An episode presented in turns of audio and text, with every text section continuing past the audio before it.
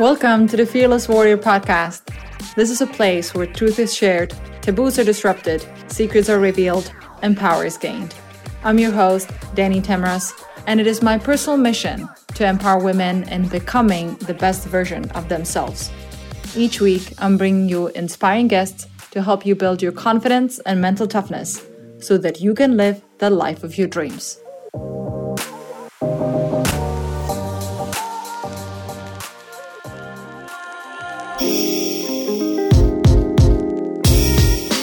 Welcome to the next episode of the Fearless Warrior podcast. My guest for today's show is Kyle Miron. Kyle is a true warrior at heart. At the age of 32, Kyle battled stage 4 brain cancer, and while doctors encouraged him not to make big hopes, he was determined to come out victorious in this fight, and he did. Kyle is a professional photographer, filmmaker, documentarian, and author of a book, Brain Status Unremarkable through which he shares his story of beating cancer and empowering others to do the same for them. In this episode, Kyle and I talk about the philosophy of being like water that probably saved his life, Zen Buddhism, and the influence of Japanese culture on his personal growth. The silver lining of Kyle's story and his victory over cancer is the importance of mastering your mind, your thoughts, and your emotions, choosing your future instead of waiting around to see what happens. If you enjoy this episode, please share with somebody who needs to hear this message and leave us a review and rating on Apple Podcast so that we can better spread the message of empowerment to other listeners like you. And if you're like me and are constantly juggling many balls, do sign up for my weekly newsletter on danielatemras.com so that you never miss a new episode. And now let's dive into the interview.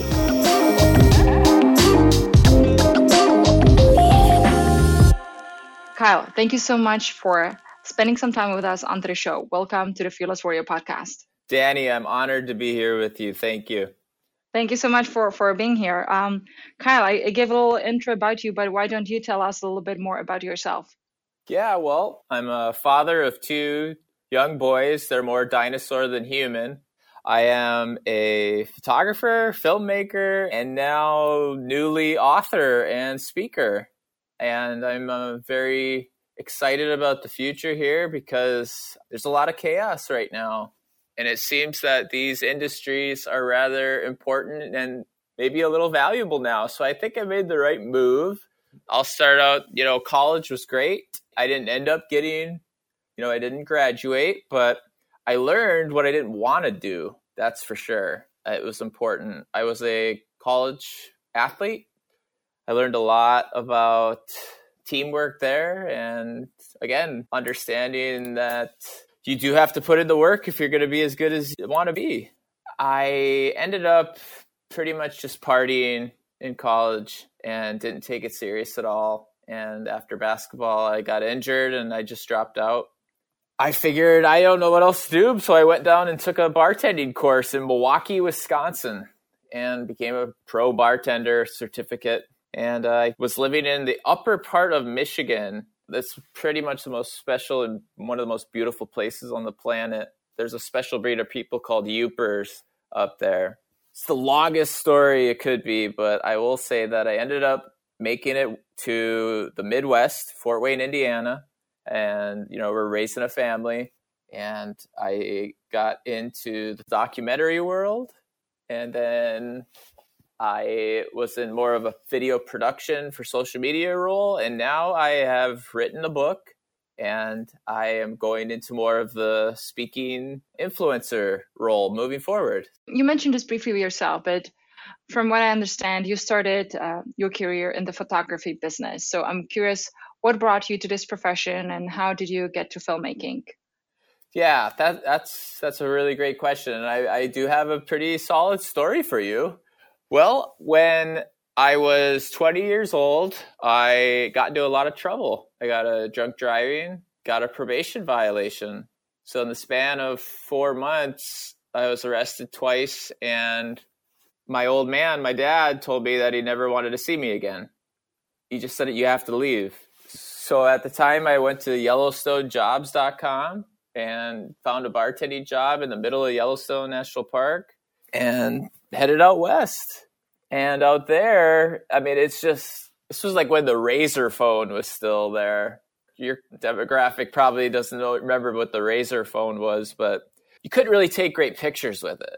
But I did end up getting a small camera out there. And I mean, I just realized just the kingdom of heaven I was in for photography and for spirit. And my first photos were just brilliant. And it was hard to take a bad photo. I mean, mountains and streams and Yellowstone.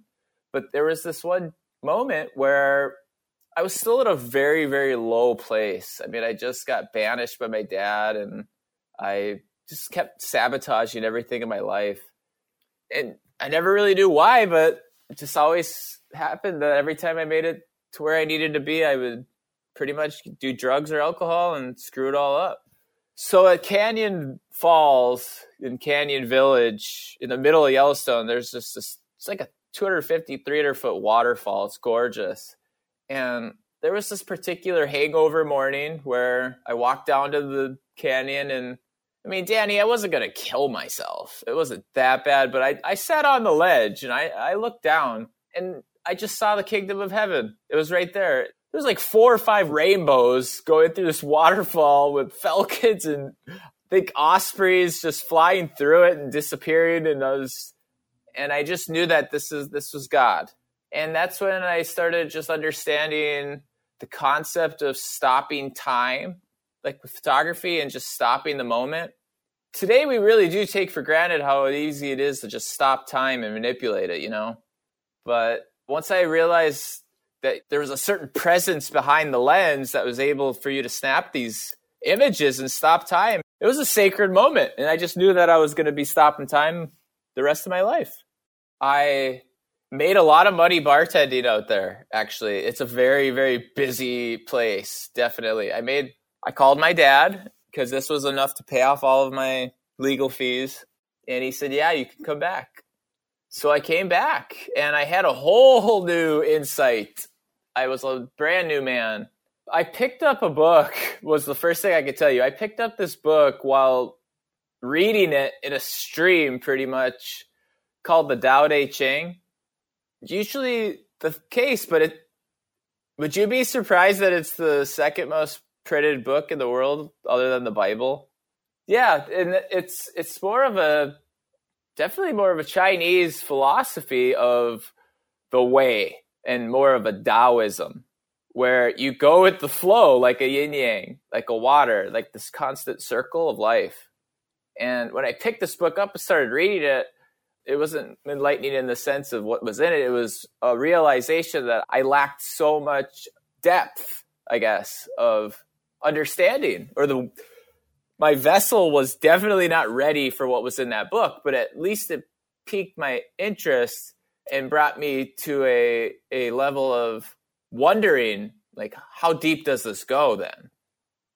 So I came back with just an honest curiosity to the, figure out how I can use my superpowers. I started getting these understandings now that were making sense now.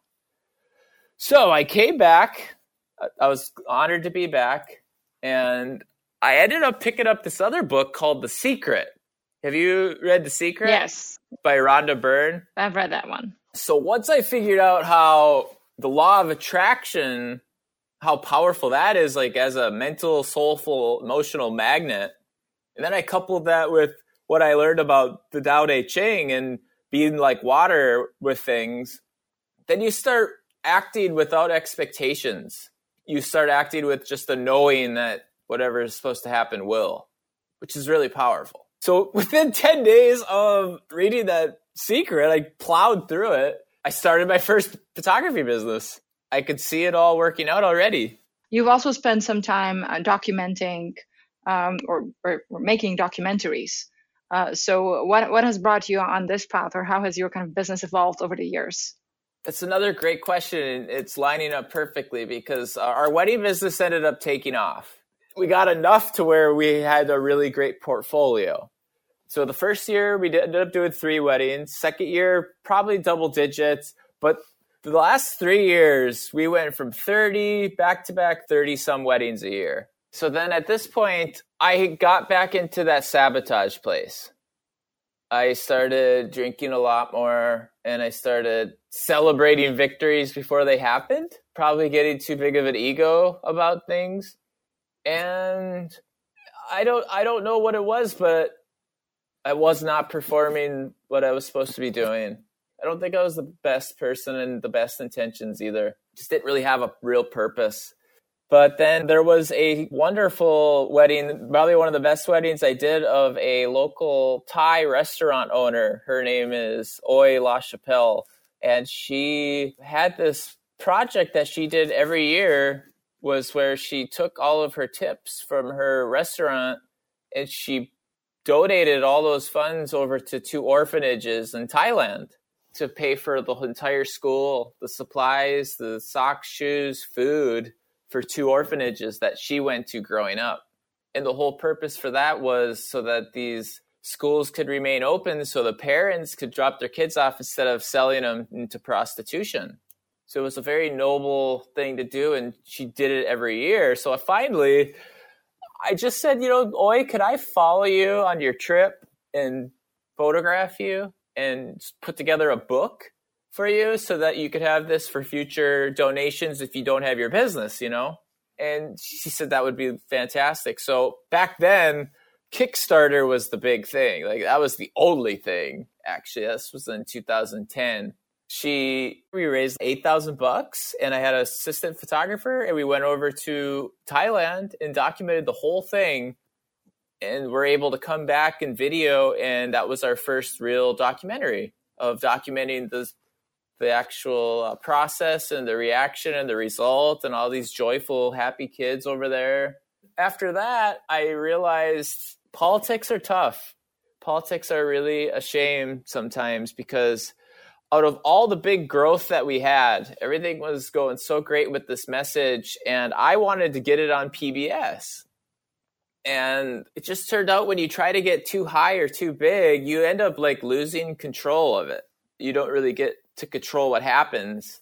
So what would have happened is if it would have been bought by this bigger situation, Oi might have been deported for the IRS showing up and saying something about where did all these tips go.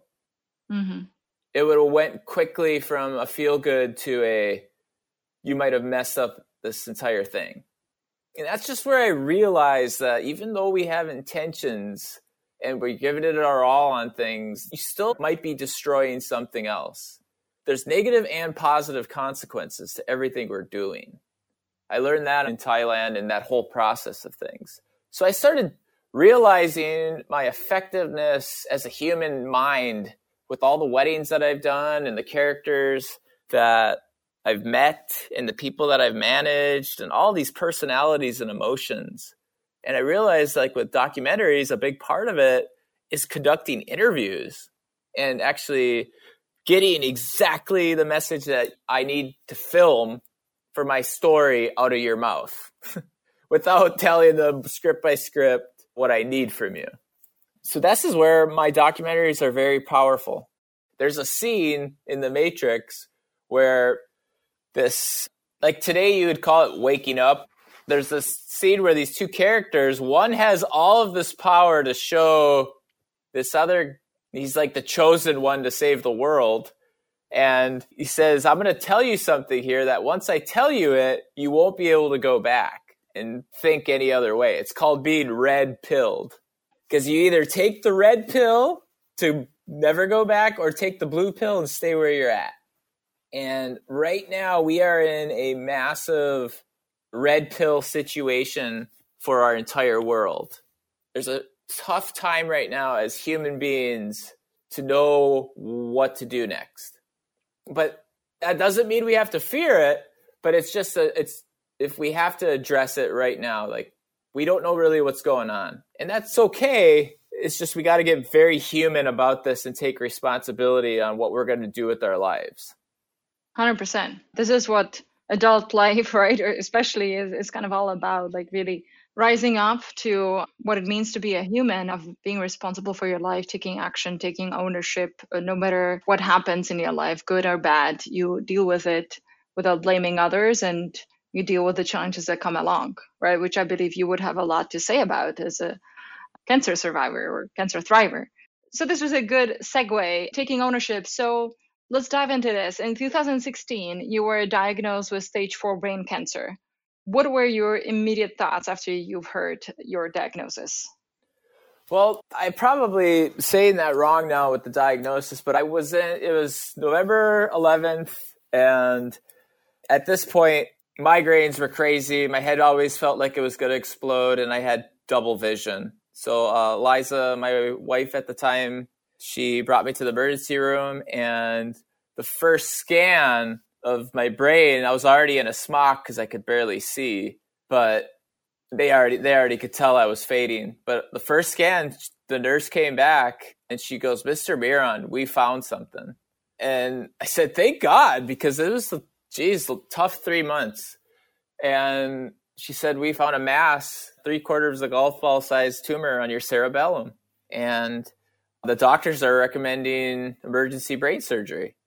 So I looked over at Eliza, who was pregnant, her big belly sticking out, and she just looked at me, Danny, with just this fierce fucking attitude, just like kind of just glared right at me, and I just looked at her too, like we fucking got this. That's what we both said telekinesisly to each other, and I said, "All right, what do we do? Let's do it." So they got me prepped for surgery, and the next day I went into emergency brain surgery. So it wasn't really quite a diagnosis yet, but right after the surgery, I was diagnosed. But that wasn't, I didn't really wake up for three more days. So, literally within days uh, from the initial prognosis, right, you went into surgery right away and you didn't even blink the first time they, they told you, or like you say, oh, okay, that maybe that's a little surprising, but we'll deal with it. That that was the answer.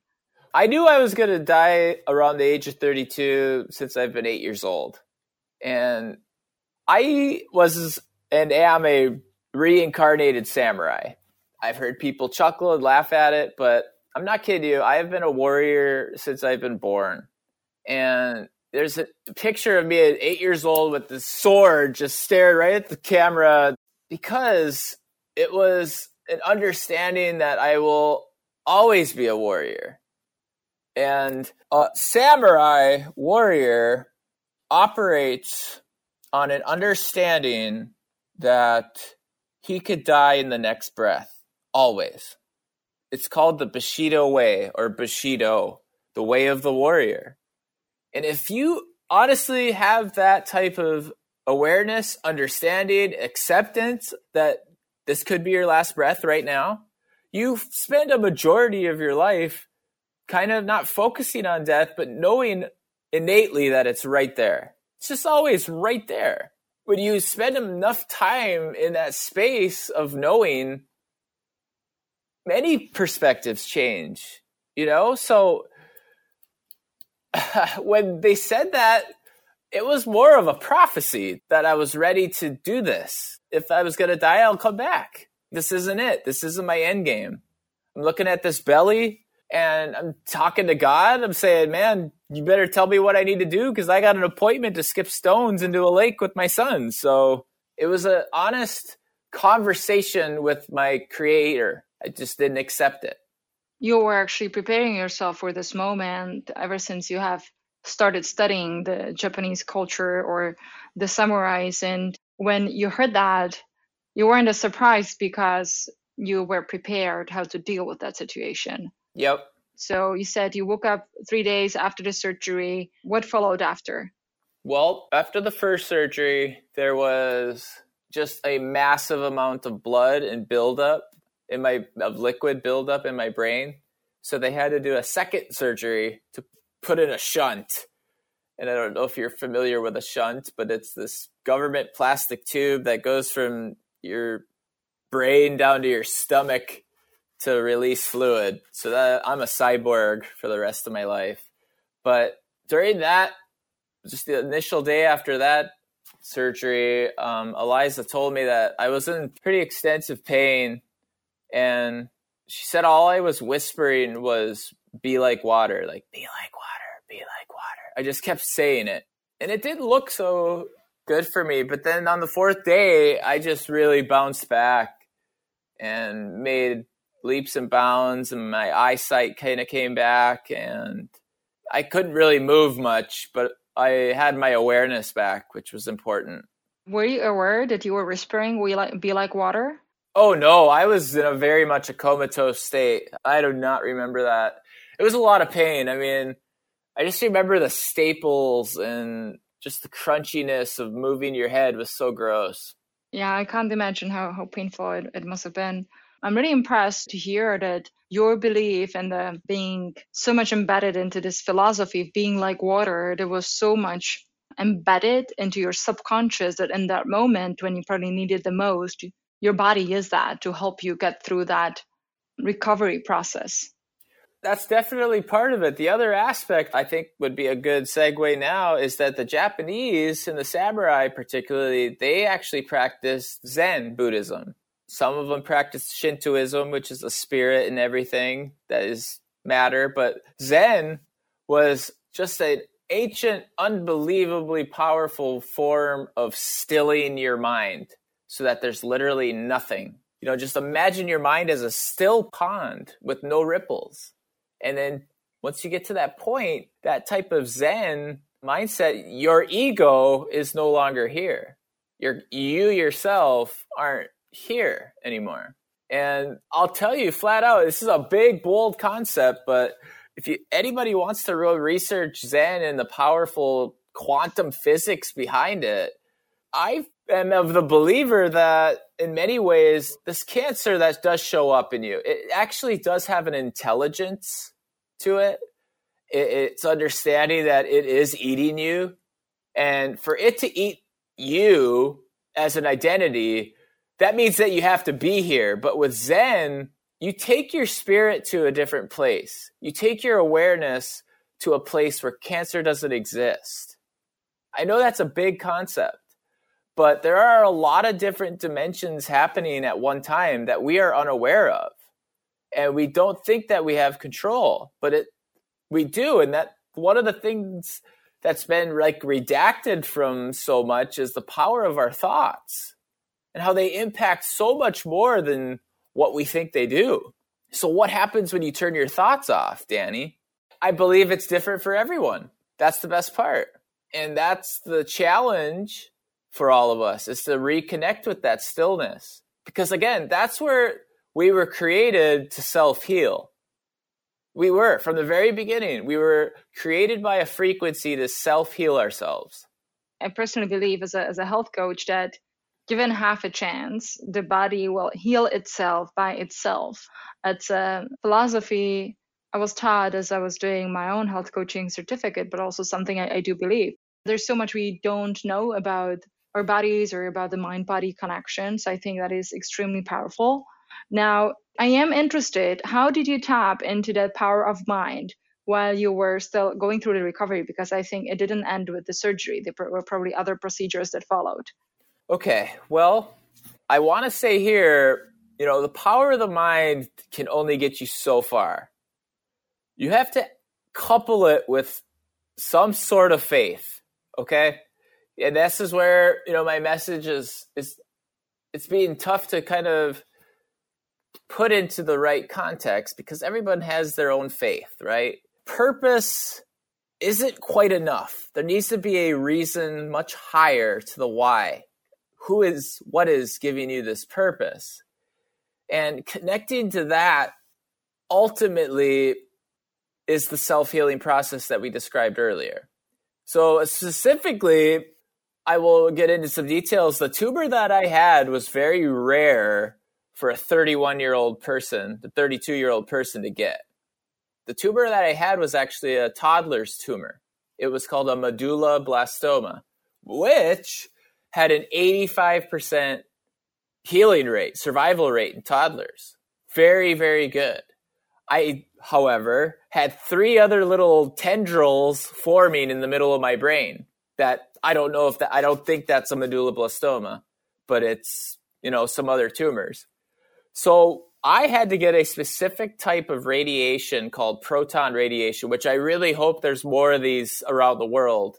At the time, I think there was only three or four in the United States. One was in Houston, one out on the East Coast, and one was in Chicago. So I'm in Fort Wayne. So I was able and lucky enough to go to this proton radiation treatment center at Northwestern. But it was tough days because the doctor, Dr. Lafreniere, one of my favorite guys in the world, he said, Kyle, you have a children's tumor. Let's look at this as common sense, he said. If we double the doses, that would make this as like a at least 100%, right? Because it's doubling what would normally been done. I'm a fit guy. This is usually for young kids. So sure enough, they doubled the treatment. So I had to do radiation and chemotherapy every single day, on and off, either, you know, every week for five days for a whole month.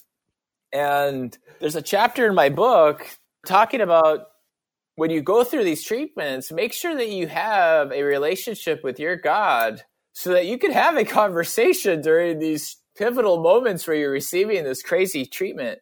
And that's where I started. I'll tell you a funny story on these massive machine proton radiation assistants that are running it. They're young kids. They're like 24, 25, 23. And on my first day of this treatment, they had some really shitty music playing. I mean, really bad stuff. I can't do a lot of modern day stuff, but it was hard to hear. And that was the worst treatment because the music was so painful. I couldn't get into my mind. Mm-hmm. Like, I just, it didn't even sound like music. I didn't even know it sounded like slobbering something. Horrible. Anyway, the next day I had to go in for the same treatment, but this time I came in with my iPhone with my playlist that had Nirvana and it had 90s alternative. So I knew that it would put me in my space that I needed to be, right? Right here is a big part of my favorite quotes is I don't want to be a product of my environment. I want my environment to be a product of me. And I mean that because I know myself much better than others. So I am very trustworthy in the environment that I want. So during those moments and with my relationship and conversations with God and my epic playlist, I, with God's help, grabbed laser almost. And I started carving out this tumor with him and enjoying it and being a part of the moment and melting into this moment so I could become the healing. Is this making sense? Totally. You visualize the healing within you. Yeah, well, again, when you put yourself in a Zen space, you are the healing. Like, this is the power of the human brain. You know, Bruce Lee said that there was nothing more powerful than the human will. Think about it. You know, a lot of people get caught up on the words, uh, you know, when they talk about Jesus moving mountains or, you know, moving mountains. It's a daunting thought to think about picking up this mountain. You must be a giant, or you start thinking that way. Well, what if moving mountains now was more or less this crazy laser that shoots at the mountain and busts it up into tiny little fragments, dust particles, and then you just blow it away. Why can't it be like that? It's still moved. So that's where I'm coming from because I got and received my education through traveling the world and having a 12 year relationship with my creator. Like that's what's given me this cleaner perspective right now and this relentless attitude towards knowing much truth that a lot of people don't. You know, I've been to Thailand, India, Japan, Scotland, all on very important self seeking and monumental experience driven pilgrimages in a way while creating documentaries. I've spent time at temples in Japan, India, and Thailand praying to what I found is a same frequency. It's this kingdom of heaven frequency, Zen, Nirvana, Satori. All religions have a name for it. I prefer Christ consciousness.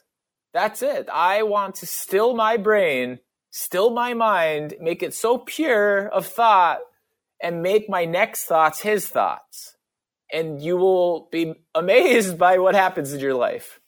Faith plays such a big role in our lives. So uh, it, it's so great that you were able to leverage that really at that time when you needed it the most, but also that you explored other religions and learned really from different types of wisdom around the world. So I think that can open our minds in so many different ways. So thank you for for sharing that with us. Now I'm curious. So while um, you were kind of going through the the radiation chemotherapy, and you had that faith, you had a strong mind and the mindset of a samurai. What other actions did you take to make sure that you would actually come out victorious at the end because you had that conviction, right? That you were going to recover, right? That was the mindset you were going in with from the start. You know, I wasn't grieving for anything. I was in this state of knowing what I need to do. I ate nothing but local foods and I had chaga mushroom tea. I also um, took a lot of bone broth that my family loaded me up with. And I again, this was these are all luxury items, and it helped me in more ways than you'll ever know because this whole combination of unreal healthy foods, rest, and luckily the other biggest thing that I talk about in the book is I called a lot of people. I got a hold of a lot of people and I told every one of them that I'm kicking the shit out of this cancer. I told every one of them that I already got this beat and that send me happy prayers and don't worry about me. I mean, even though I was tired and could barely move some days, I wanted to let everybody know that it's not my time to go. So, and I meant it. Yeah, this is great. I think connection can be so powerful and it's so powerful. At the end, we are social beings, right? And we do depend on each other and in a good way, right? I'm not for sure. Um, now people are dependent in many different ways, but from the very beginning, we grew up in tribes, right? That's exactly it. But however, in today's age, and I write about this in the book too, it's like there are also toxic people in your life. I talk about cancer not being so much as a physical tumor all the time. It could be very much a relationship cancer, a addiction cancer, a mental illness cancer. What would be any like final message you'd like to share with the audience today? Okay. I talked about a lot of very, very deep stuff today, but it, there's people thinking, well, I'm not a samurai. I don't do this and I never left my city. Well, you know, how am I going to be able to relate to this? So I want to make it very clear for you. You could reach this exact state that I'm talking about every single day of your life. And I got this advice at my wedding, on my wedding day, in the thank you line. My good friend Jeff Britton, who edited my book, he said, Kyle, there's going to be days where you and your wife are going to be fighting about something and you will not know what to do about it. You won't even understand what she's saying. All I could tell you is do the dishes he just said, "Do the dishes," and I laughed. I, I laughed at the thank you line when he said it, and then I, you know, I thought, okay, that's that's great. But I got to tell you, I never thought that doing the dishes would have actually saved my life, because while I was in my Hyatt House hotel room with the kitchenette and the dishes were piled up because I had no energy to do them, I realized how sacred this moment truly was. Because when I turned that water on I felt my human body touch this absolutely beautifully warm water. And my mind went somewhere it's never been. And I realized what I was doing. I was already washing away the filth and the demons of my day. I was already there. And I added soap and I started washing. And then I realized I'm cleansing my environment. My immediate environment is being cleansed and my body started giving off a frequency of cleaning, of actually cleaning the space, my space right now. But then I felt myself go deeper and I realized that my Zen meditation training was already showing up, but it just allowed my human being to feel being human again. So at this time, I like when I have a lot of dishes to do because what this is is the exact situation of Zen mind that I'm talking about. This is Christ consciousness. Every time you do the dishes, you have the opportunity to take a different perspective with your mind and choose your next thoughts so carefully. And that is the exact ripples of how the universe works. You don't get to choose when those ripples land on the shore. That's not your choice, but you have to create them. So when you create these ripples of thought, they become matter in your life. I started in those dishes moments every second either saying a prayer or saying cancer doesn't exist here. Every second, it was one or the other. And I ended up being cancer free in four months. So now we're at a point where they're going to have to start proving us wrong. And that's where I, I'm just going to end it is just never forget the power of your will and your thoughts and the creator behind your thoughts. That's all that matters in this world, along with family. Wow. Kyle, thank you so much for, for sharing that. I think this was a great way to end this episode. I really thank you for, for taking the time with us. I know you have to run. If you could give me a one sentence definition of what a warrior means to you, what would it be? Wow. No one has ever asked me that. Hmm. Be willing to be a servant. Great. Be willing to be a servant. Terrific. Kyle, thank you so much for today. This was fantastic. Thank you. Where can people find you if they want to connect with you and ask some more questions? Okay, yeah, kylemiron.com. And then my book, you can get a free copy of my book right now, 5millionbrains.com. Download the free PDF. If you know anybody with cancer right now or has just been diagnosed, please send them to 5millionbrains.com. Absolutely. We'll put that uh, all in the show notes and let this message be a hope to you that no matter what struggles uh, you face in life, you can get through them there is a warrior inside of you. So use him or her to get to the better side of the river. Kyle, thank you uh, for your time and for saying all over. This was wonderful. Thank you so much. I really appreciate it. We'll talk really soon.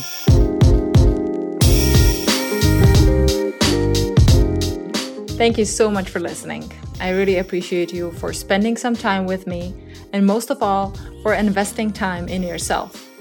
If you found value in this podcast, share it with your friends and family and give us a five star rating on Apple Podcast or wherever you listen to our episodes. This will greatly help us spread the word and help others find it more easily. If you want to know more about what I'm up to, you can find me on Instagram at Denny Timras. Shoot me a note and let me know what you thought of today's conversation. I always welcome any feedback or questions. Remember, now that you're here, you're part of a tribe. In this tribe, we care for each other. We lift each other up as well as share the raw, honest, unpolished truth that we often need to hear. So before you go, think about the next best action you can take to get you on your path to success. Don't wait for tomorrow, make a commitment and do it now. Thank you again for listening. We'll be back next week. Until then, have a great day.